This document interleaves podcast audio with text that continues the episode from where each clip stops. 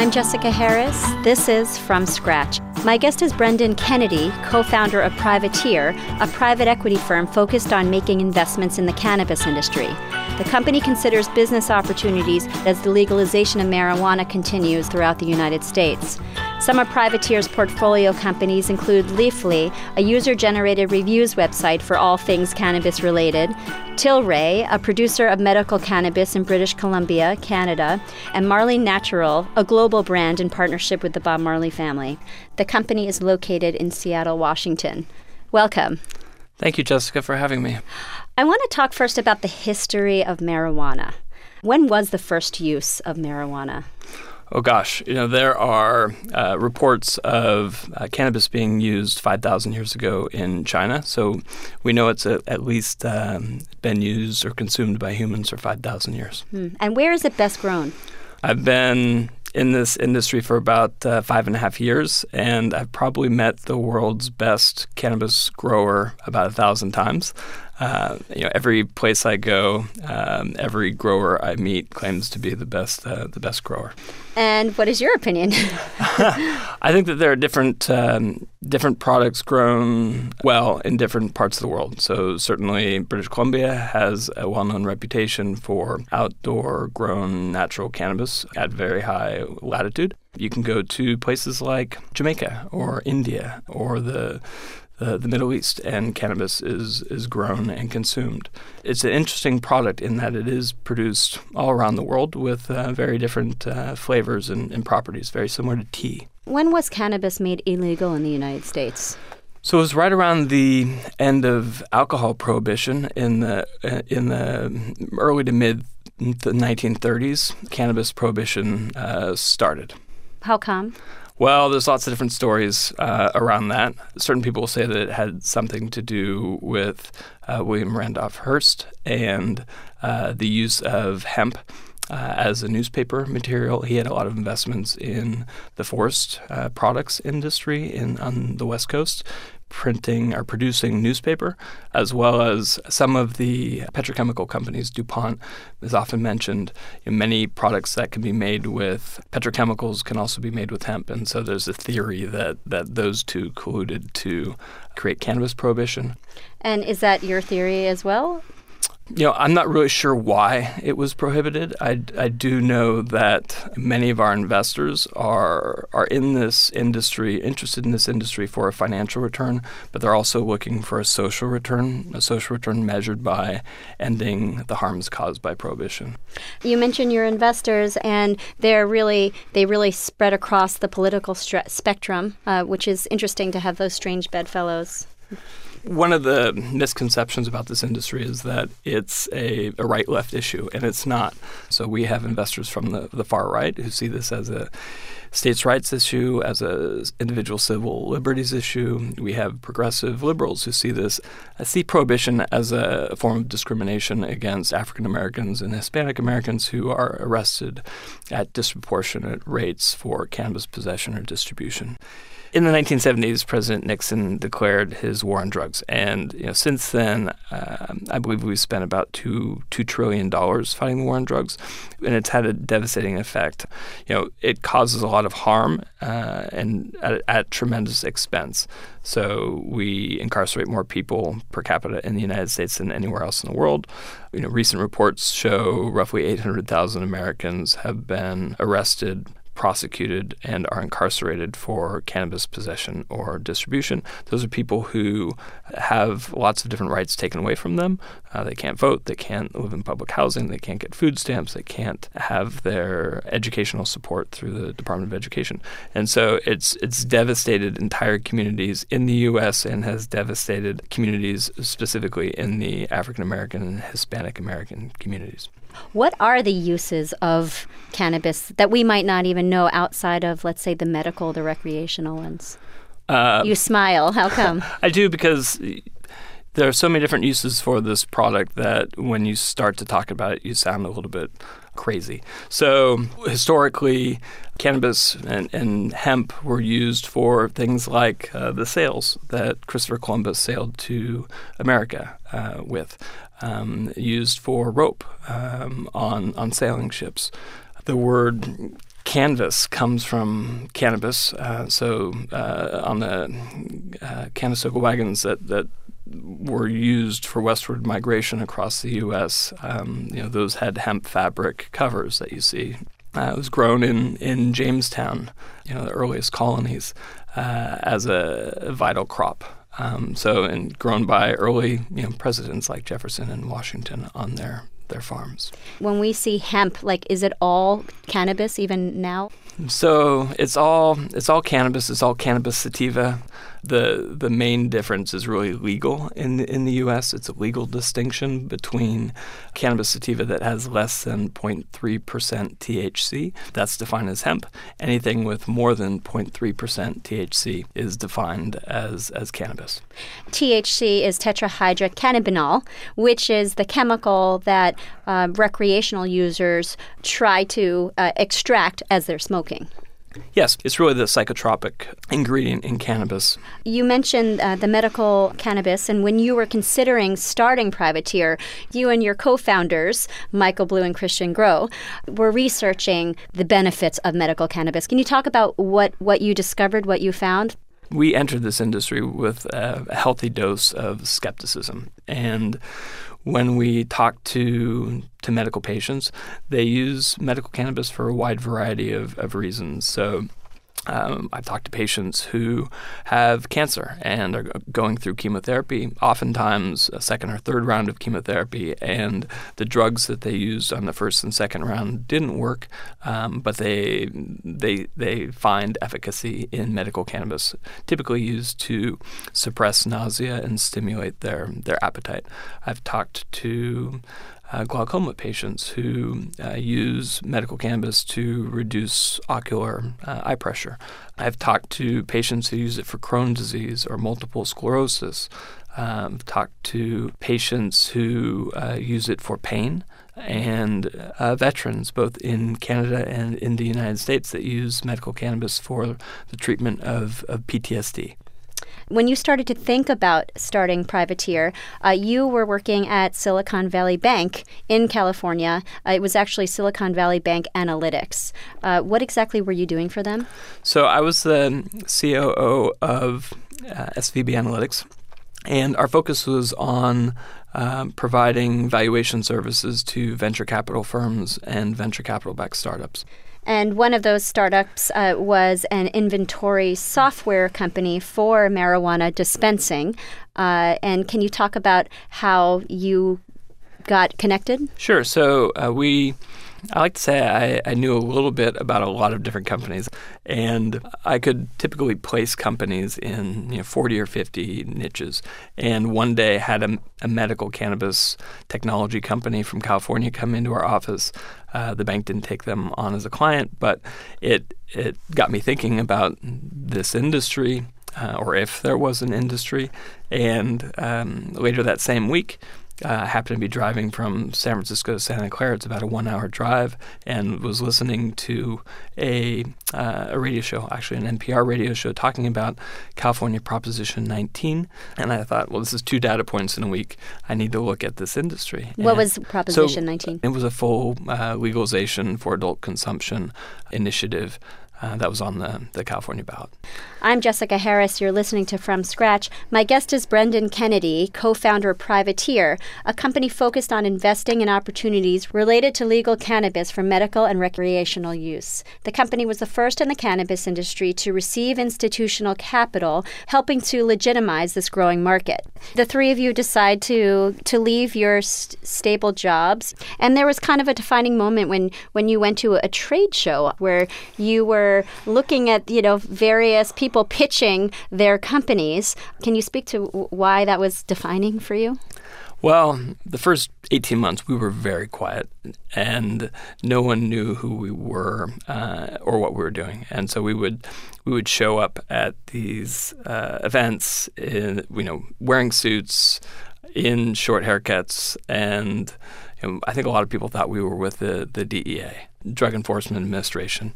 And so we would go to these events. The one you're mentioning was in San Francisco, and we sat towards the front of the room, and we would listen to speaker after speaker, and they were on stage just saying these crazy things that that no one would ever say in any other industry. Like what? Oh, you know, they were talking about taking your, this was 2010, 2011. They were talking about taking your, your cannabis company public and how to raise capital. And it was just, it was, it was nuts. So we developed this technique where we would sit in the front of the room and anytime anyone said anything crazy, we would turn around and look throughout the room to see you know, who had a frown on their face or who was rolling, you know, which people were rolling their eyes, because those were the people that we wanted to talk to because they they were thinking about this similar to the way that we were thinking about this. It was at that moment where you decided, well, instead of being a venture capital company, we'll be a private equity company. What what did you see as the difference, or what was the shift in focus? That was something that took place over 12 months. You know, we originally thought we were building a venture capital firm that would make passive investments into this industry. And that was our original thesis. And when we went around the world, when we went to various states, we realized that this industry was different. It was a massive opportunity, but uh, there were no companies that were leaders. There were no standards. There were uh, unprofessional companies, unprofessional, unsophisticated managers. The marketing and branding bar was extremely low and it was a taboo industry. So at the time, we we realized we couldn't be passive investors. We needed to be operators. We needed to take hands-on control. We needed to build teams. We needed to build relationships with external teams. Uh, you know, everything in this industry is harder. It's more difficult than anyone can possibly imagine. And so, you know, we needed to recruit professional people. We needed to recruit professional vendors. You know, hiring a hiring a law firm or a marketing firm or a PR agency, you know, someone to do payroll or accounting or auditing, it's easier now, but it was harder uh, back then. And things that you know would take literally a week in any other startup I've been involved with would take three to four months. You know, finding a bank, absolutely a miserable process. I'm Jessica Harris. You're listening to From Scratch. My guest is Brendan Kennedy, co-founder of Privateer. We'll hear more from Brendan coming up. Bye.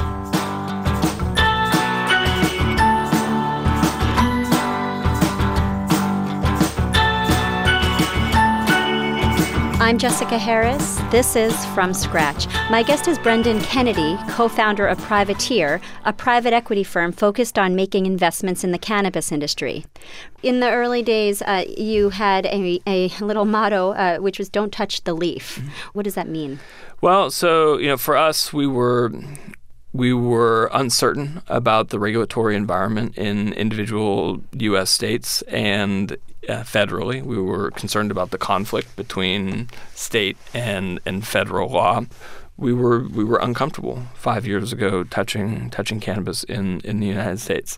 Um, it's one of the reasons why we jumped at the opportunity uh, with Tilray in, in Canada because we, we had the ability to operate with a federal license in a large country um, that didn't have any of the conflicts between federal and state law. Right, and Tilray being a company that grows and processes and distributes medical marijuana in Canada, but and eventually perhaps globally.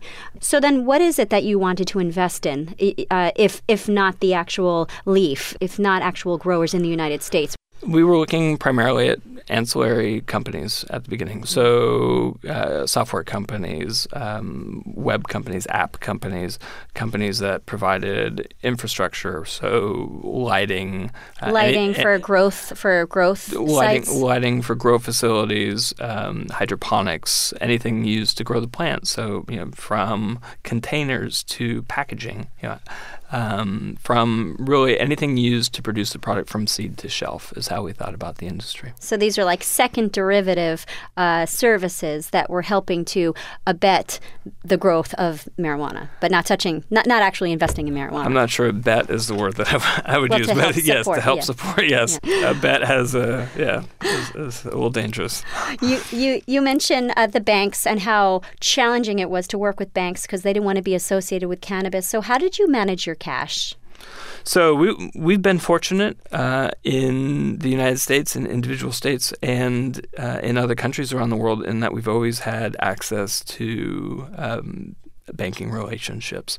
So That doesn't mean that we haven't had difficulties.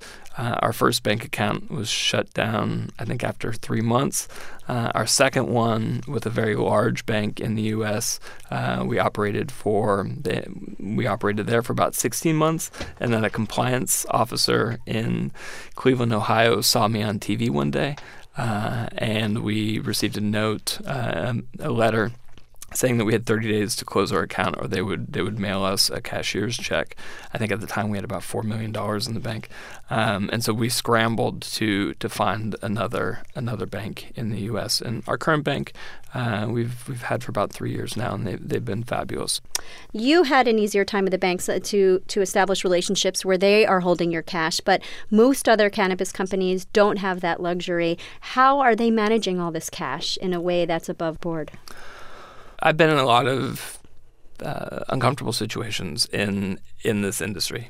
Probably the most discomforting uh, environment is to be in a room uh, with a million dollars in cash, or be in a room uh, with two million dollars in cash. It's it's discomforting.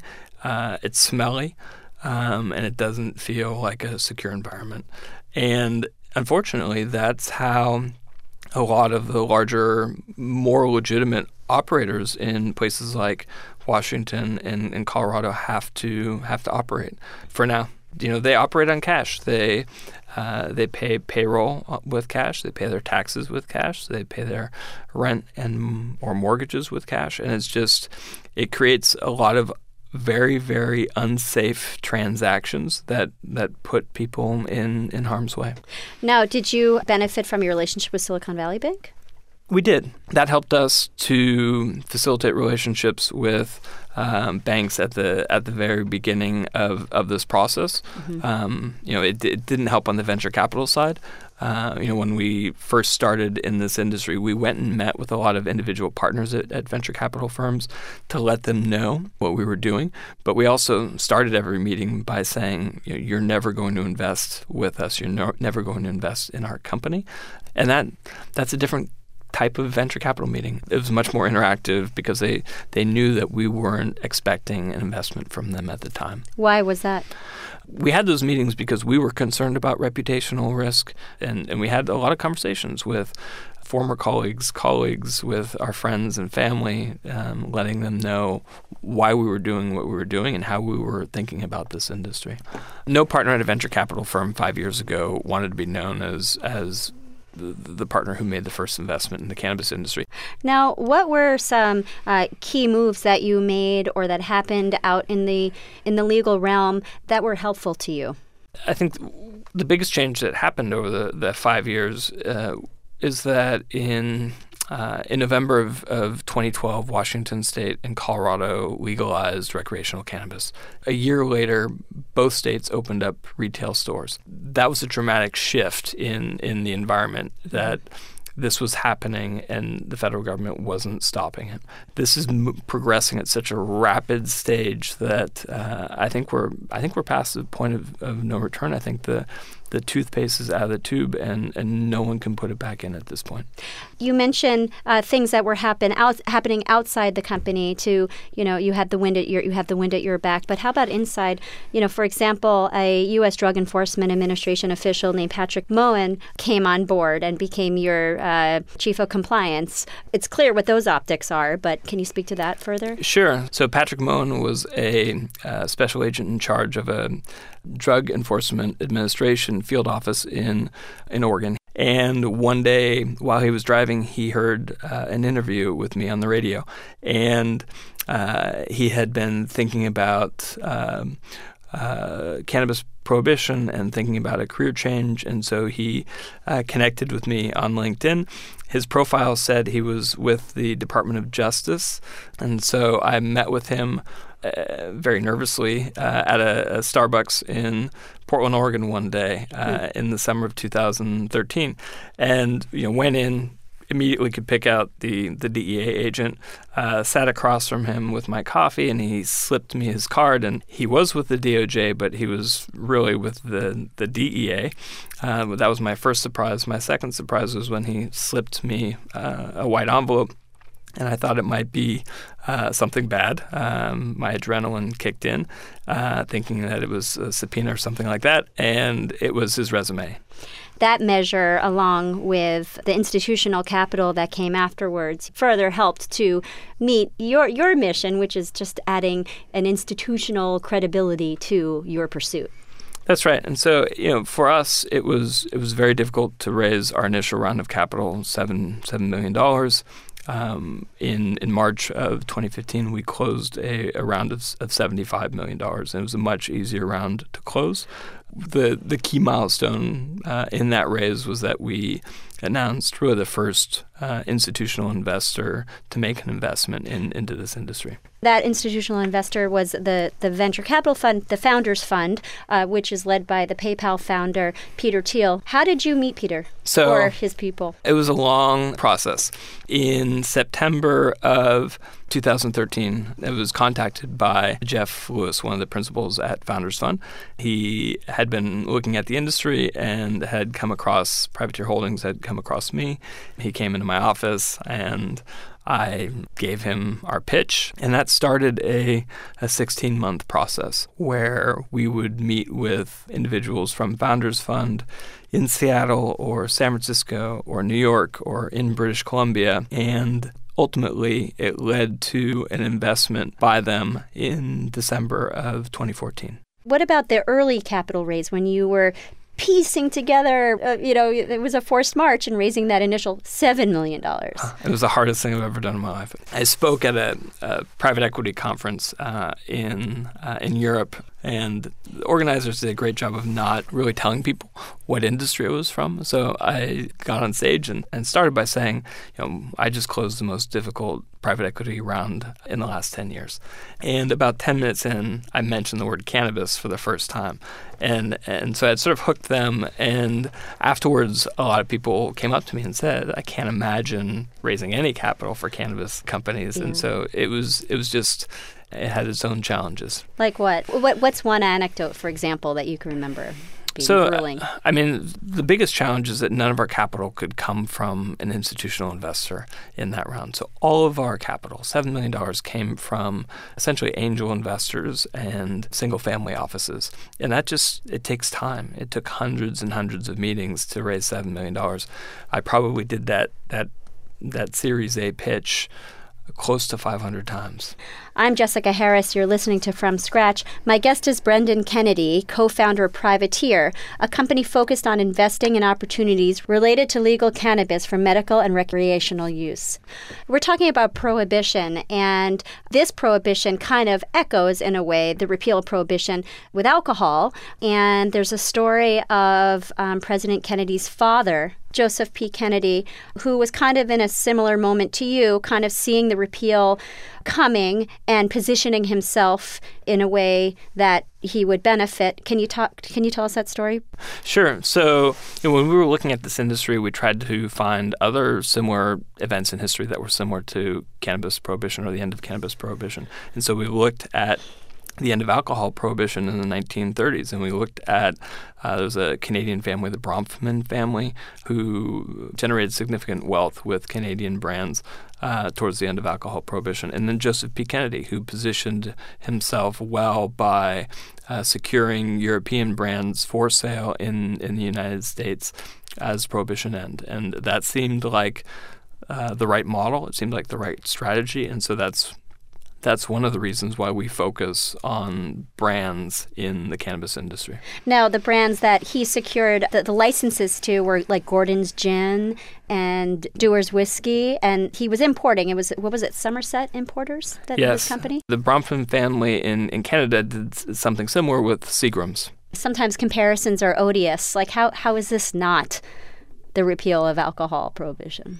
I think one reason why the end of cannabis prohibition is, is different from the end of alcohol prohibition is that alcohol prohibition was relatively short. And so there was still a lot of infrastructure that was in place from you know, pre prohibition infrastructure.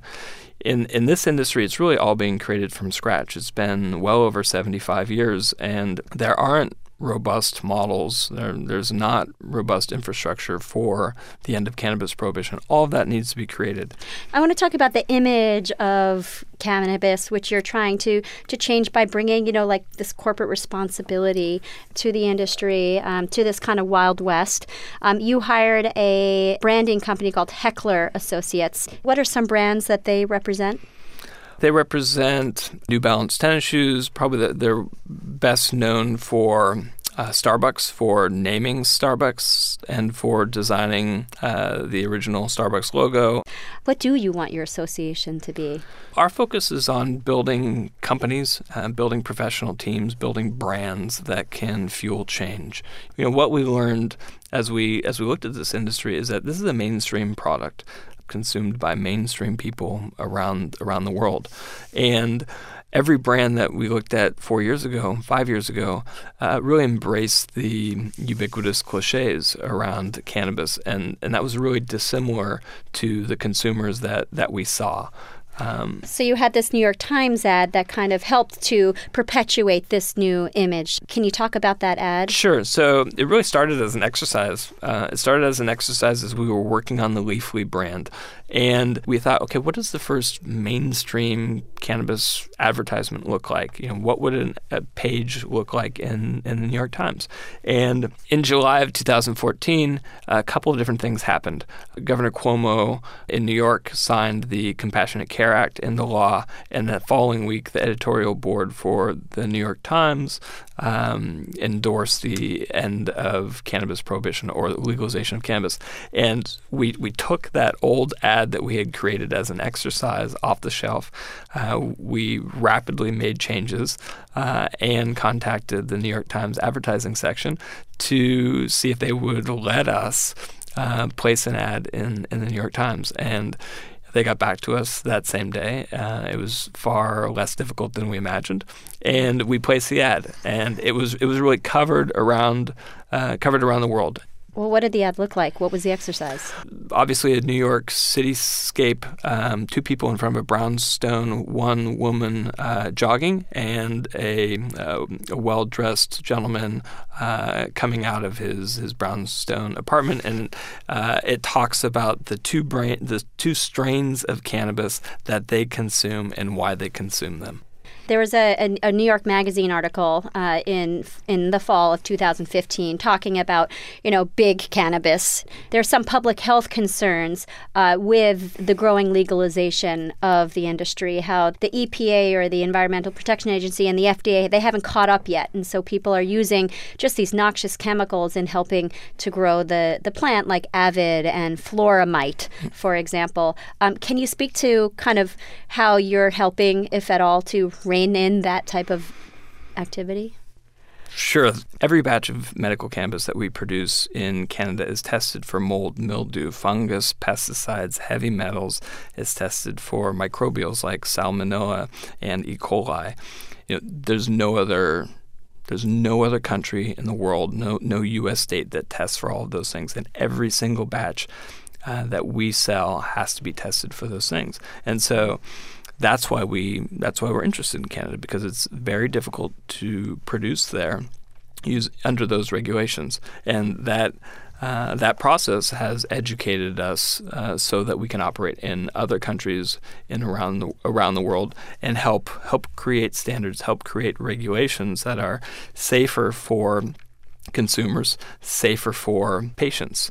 I think that's the way the whole industry is is going. Mm-hmm. I would say that every product sold you know, eventually every product sold will be safer than the the Glad bag that someone can can purchase on the streets of New York.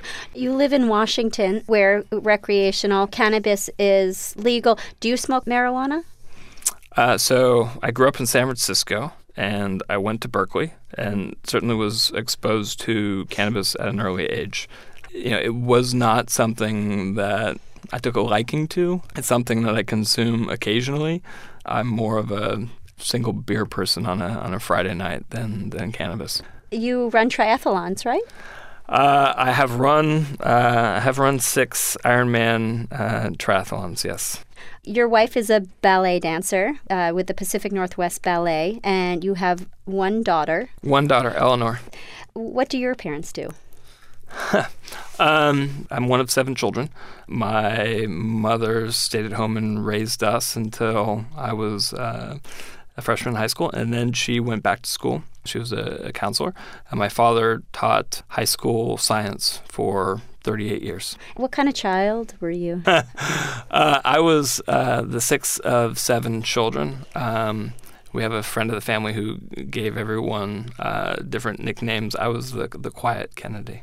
We were talking about reputational risk uh, earlier, and we were talking about having conversations with friends and family, and that was actually probably one of the more difficult things that we had to do, right? I had to have a conversation with my wife and say, I'm thinking about going into the cannabis industry. And I had to have that same conversation with my six brothers and sisters uh, and with my parents who are older. They're in their 80s. They're far more um, you know, despite being from San Francisco, they're far more Frank Sinatra than, than Grateful Dead, uh, and that was a difficult conversation. And I had to have a conversation with my in-laws, my wife's parents, in who are from from Georgia, uh, and so there's those those little things that you don't think about that mm. you know you, you, certainly cause a lot of stress as you're anticipating those conversations. So it probably helped being the quiet Kennedy because inherent in that maybe is a responsible Kennedy. Uh, perhaps you know a lot of people were really worried that I was throwing it all away by jumping into this industry. How do they feel now? a lot of people that thought we were crazy five years ago. Um, uh, now they think we're a lot smarter than, than they did. Thanks very much for joining us. Thank you so much for having me. My guest has been Brendan Kennedy, co founder of Privateer. Coming up, we'll meet Mark Ramadan, co founder of Sir Kensington's, a condiment company. I'm Jessica Harris. This is From Scratch. I'm Jessica Harris. This is From Scratch. My guest is Mark Ramadan, co founder of Sir Kensington's, a ketchup company. Mark and his co founder Scott Norton thought why shouldn't there be a gourmet alternative to Heinz ketchup and started tinkering with recipes in their off campus apartment while they were students at Brown University. Sir Kensington's was launched in 2010, and the product is available in stores throughout the United States, including Williams Sonoma, Dean and DeLuca, and Whole Foods. The product is also available in more than 500 restaurants and hotels. Sir Kensington's also makes other condiments, including mustard and mayo. Welcome. Thank you. Thanks for having me. I'd like to start in September 2004 with an article written in the New Yorker magazine by Malcolm Gladwell called The Ketchup Conundrum. Basically, the gist of it was that while mustards enjoyed a variety of flavors and various companies made them, ketchup could not share that same diversity. Only Heinz had kind of this perfect blend of sweetness and sourness and bitterness and saltiness, in addition to mouthfeel, which is called umami. Can you tell me about your first encounter with that article? Yeah, we had this idea of ketchup long after that article came out. We didn't read it in 2004. We were in high school and we weren't highbrow enough. And we had this idea when we were seniors in college in 2008, 2007, 2008. The article was brought to our attention. We read it and we thought it was very interesting. I think, you know, in many ways, the food world is very different than where it was in 2004. You know, in 2004, Chobani didn't exist coconut water didn't exist in America. You know, so many things have changed since then. So, you know, when we were reading it, we had a very different perspective on what's possible. We thought that he made a lot of great points around product. Ketchup is a very nostalgic flavor. The mouthfeel, like you said, those things are really innate in people. What stood out to us is that there wasn't a, a lot of discussion around brand. Whereas Grey Poupon really has a fantastic brand and was, uh, he, he mentions, as sort of a breakout star of the mustard category there weren't we didn't really perceive there to be a lot of ketchup brands that were doing something interesting in the same way. He talks about this concept amplitude, uh, which basically is a balance of flavors, and that Heinz had a high amplitude. And I have to admit something embarrassing, which is that the article came out a month before I was married. And I thought when I was giving a speech at my wedding, what am I going to say? And I used this concept of amplitude about my husband in my wedding speech. It sounds perfect. yeah, completely perfect. Yeah. You know, amplitude is present in everything that we eat, everything we consume, right? It's sort of in the way that it's talked about in the article, it's sort of how how intense can the flavors be and how how often do you want to keep going back to that flavor? Or how long does it take you to get tired of it? Mm-hmm. and i think coca-cola has a lot of that has a lot of amplitude. You don't taste one thing in coke. You taste many things and so for me uh, having something that has high amplitude means it's balanced. The article wasn't the germ or the inspiration for you to launch the company. How did you get the idea to start the ketchup company while you were at brown? Yeah. Well, the legendary answer is uh, that we were reading about Sir Kensington in history class, and he was uh, part of the British aristocracy and quite a culinaire. And there was a long lost recipe that he had sort of helped develop after he went to a dinner party at the home of Catherine the Great. And he was served a ketchup that was subpar, so he needed to make his own. And we brought that back to life. Mm-hmm. The real story is that we had the idea to start the company just in the course of normal conversations around food. I mean, we were both uh, I have a Lebanese and British family. He has an Armenian family, and so there was always cooking going on growing up, and lots of family feasts, and food was always a very central part of our lives. But we were both econ majors, so we were always talking about food ideas and ways to sort of find the intersection there. And we were just saying how weird it was that if you go to the grocery store, you're overwhelmed with choice. You know, whether it's cereal or yogurt or salsa or milk. But in this one category that is in 97% of American homes, we didn't think there was any choice. Uh, by the way, we talk about Heinz as this, you know, behemoth, incumbent, uh, but Henry Heinz was a maverick of sorts. You know, in the late 19th century, there was a preservative in ketchup called benzoate, and he contended that this was actually um, not good for your health. And he replaced the preservative with vinegar, basically pickling the tomatoes, and he won out. Uh, but it was because of his moxie that Heinz was born. Yeah, I, I mean, the story of H.J. Heinz is incredible. And mm-hmm. if you we're lucky that we don't live in, in the world of the late 19th century. The food world was scary. I mean, before truth in advertising laws and before sort of mm-hmm. consumer protection, that people were putting all sorts of stuff in food, making all sorts of claims, and food was in general not super safe. And H.J. Heinz was really one of the first entrepreneurs to take food safety very seriously, and that was the origin of the glass bottle, which was he wanted to make sure people knew that he was proud to show what was inside. And so I think that you, you know that resonates with us. Heinz is this iconic Americana brand, and you sought out to do something distinctly different by making this absurdly highbrow, making fun of yourself, but foodie oriented condiment. When we say that you tinkered with recipes during college, tell me more about that. Yeah, so it was the spring semester of our senior year.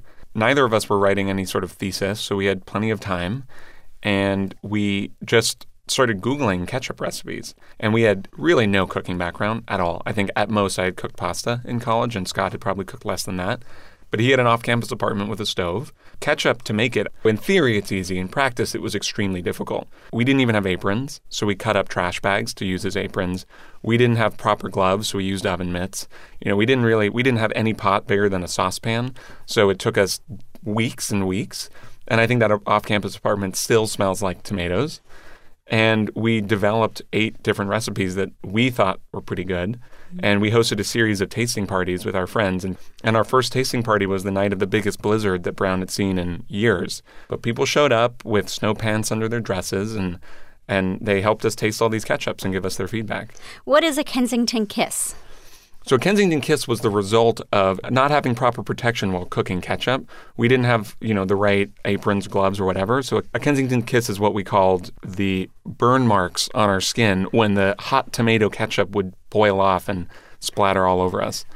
So this is senior year of college, and, and you both went off to do different things prior to starting the company. You worked at McKinsey in New York mm-hmm. after graduation, and Scott went on this bicycle ride throughout uh, the Middle East and Europe. At what point did you s- come back to this idea of starting the company? As we were graduating, the idea was sort of what we thought was coming to a close. We made two formulas that we thought were great. We had a big launch party, sold all the jars we made, and that was going to be it. But we had a lot of friends who were saying, This is a cool idea. You should at least keep working on it. So, actually, over the course of 2008 to 2010, we worked nights and weekends on Skype and however we could get in touch, really putting all the puzzle pieces together. And then in 2010, we had gotten it to a point where we felt like it was just waiting for someone to take it over. So I quit my job in June of 2010, and he joined in October. We talk about the, the legendary start of Sir Kensington's. How did you come up with the idea of being tongue in cheek and being, you know, what you called absurdly highbrow in getting the concept off the ground? When I was growing up, I was always attracted to brands that had personalities. That doesn't necessarily mean literal figurative personalities like a, you know, like a Mr. Peanut, but I think brands need to make statements, and Heinz clearly makes a statement. It stands for childhood, it stands for nostalgia, it stands for fun, and really it stands for Americana. And we didn't want to go right up against that. And I think, you know, as much as food is about quality and taste, it's also about entertainment. So we didn't want to make anything that was too took our we didn't want to take ourselves too seriously. So Sir Kensington evolved as this character that harkened to British quality and British cuisine, which in some ways isn't looked at as the best cuisine in the world, but it's certainly looked at as sort of like high tea, and you know, it's the origin of a lot of things fancy. Um, and Sir Kensington was this character that personified these sort of tongue-in-cheek ideas that you could have quality even in the lowliest of things. I'm Jessica Harris. You're listening to From Scratch. My guest is Mark Ramadan, co founder of Sir Kensington's, a condiment company that got its start by making a ketchup that hoped to be a gourmet alternative to Heinz. What is the history of, of ketchup? Ketchup actually is a 500 year old condiment. It started as a fish sauce in Southeast Asia. It's hmm. originally a Chinese word. Ket, I think it's pronounced ketziap. Mm. And it sort of migrated with the spice trade from Southeast Asia through Central Asia. And it eventually incorporated tomatoes, which are a New World crop. The tomatoes are from Peru. The Europeans brought tomatoes back to Europe, needed a way to preserve them and ketchup eventually made its way to America. So in 2010, you and Scott decide to launch the company officially. You debuted at the Fancy Food Show. And how pivotal was that for you? For us, that was that little four foot table that I was standing behind with my sister made all the difference. That's where we met Whole Foods. That's where we met Dean and DeLuca. That's where we met Williams Sonoma. And I think in many ways we were incredibly lucky that they stopped by because we didn't know what we were doing. We didn't know how pricing worked. We didn't know what distribution was. I mean, we didn't even have a warehouse. The first order of product arrived at my apartment doorstep, and it was a pal- I didn't even know what a pallet was. I was in a doorman building at the time. Doorman called and said, you have a delivery. I said, oh, great. You can just put it in the in the packages room. And he's like, no, no, no. This is thousands of pounds of, of I don't know what. And so I had to come back and we, I sort of helped him unload it and put it all in my in my apartment. So I had a wall of ketchup in the apartment at the time. What was harder for you uh, initially than you thought it might be? Well, sales were hard. Still are hard. And so we were taking our cases of product door to door up and down streets of New York to places like Murray's Cheese, um, places like the Chelsea Market. You know, but it was hard though because people are busy. They see a million products a day. It's only gotten worse. These jars of ketchup were heavy, so I had them in a roll like a rolling suitcase, and I would pop, go into these stores, and the stores would be filled with people. It's I mean it's Manhattan, so there's no room for anything, and I'm in there with my suitcase, trying to get them to taste this or see this, and they, you know, they just say, "I'll leave a sample and I'll call you back," and the nice people do, but most people, even if they are nice, are too busy to call you back. Figuring out that you have to sort of be persistent while still being nice was a tricky balance to find. Any interesting anecdotes about, you know, approaching Murray's cheese or, you know, you mentioned Chelsea Market or, um, I don't know, any anything that sticks out?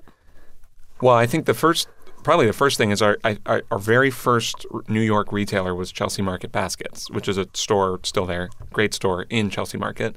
And he was willing to put it up on shelf. We had most of the product in my apartment. We had some product in a warehouse near where Scott and Brandon were from in Northern California. And so our first attempt to ship, we didn't know that you had to pack glass properly. And we would get these ang- irate calls. You know, I, I have this, I have a box that's bleeding ketchup. There's glass everywhere. What are you doing?